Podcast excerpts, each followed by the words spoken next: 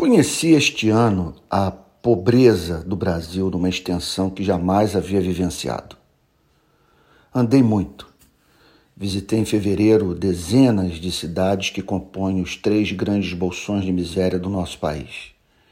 Estive nas comunidades ribeirinhas do Pará, cruzei o sertão de quatro estados do Nordeste e percorri as favelas de Natal, no Rio Grande do Norte. Quando a pandemia começou, não saí das favelas do Rio de Janeiro, trabalhando na companhia dos incansáveis funcionários e voluntários do Rio de Paz, a fim de levar ajuda humanitária aos que viram o espectro da fome rondar os seus lares. Entrei em número incontável de casas. Entrevistei muita gente, testemunhei pobreza que perturba, deprime e envergonha. Quando retornei do sertão em fevereiro, disse nas redes sociais: o Brasil se equilibra sobre o Bolsa Família. Foi o que ficou nítido para mim ao conversar com os mais pobres dos pobres do nosso país. No início do ano, tínhamos 14 milhões de famílias dependendo dessas migalhas, sem as quais muitos morreriam literalmente de fome.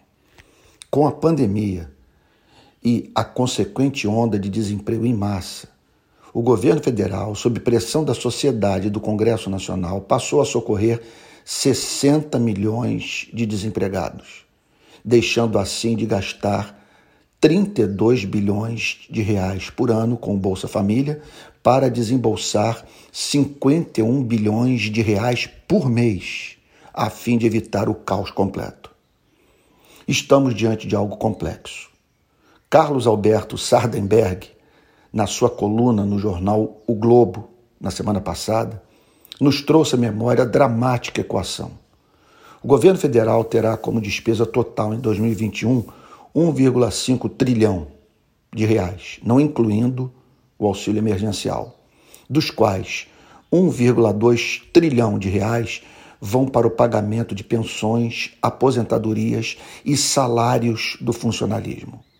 Restam, portanto, 300 bilhões de reais para todos os demais gastos de custeio e investimento. Vejo o nosso país perante um tsunami que se aproxima.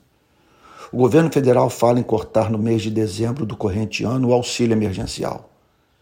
Sei que economia é também ciência exata. Os números que eu acabei de mencionar têm de ser encarados por nós. Porém, é minha responsabilidade como cidadão que atua na ponta dizer: não ousem estabelecer um prazo final para esse programa de transferência de renda sem que a taxa de desemprego desabe. Teremos fome, revolta, crise política que nos remeterá para um drama social jamais vivido na história da nossa nação, cuja cultura tem como característica deixar para fazer amanhã o que pode ser feito hoje ainda mais quando o que pode e deve ser feito hoje diz respeito à vida dos necessitados.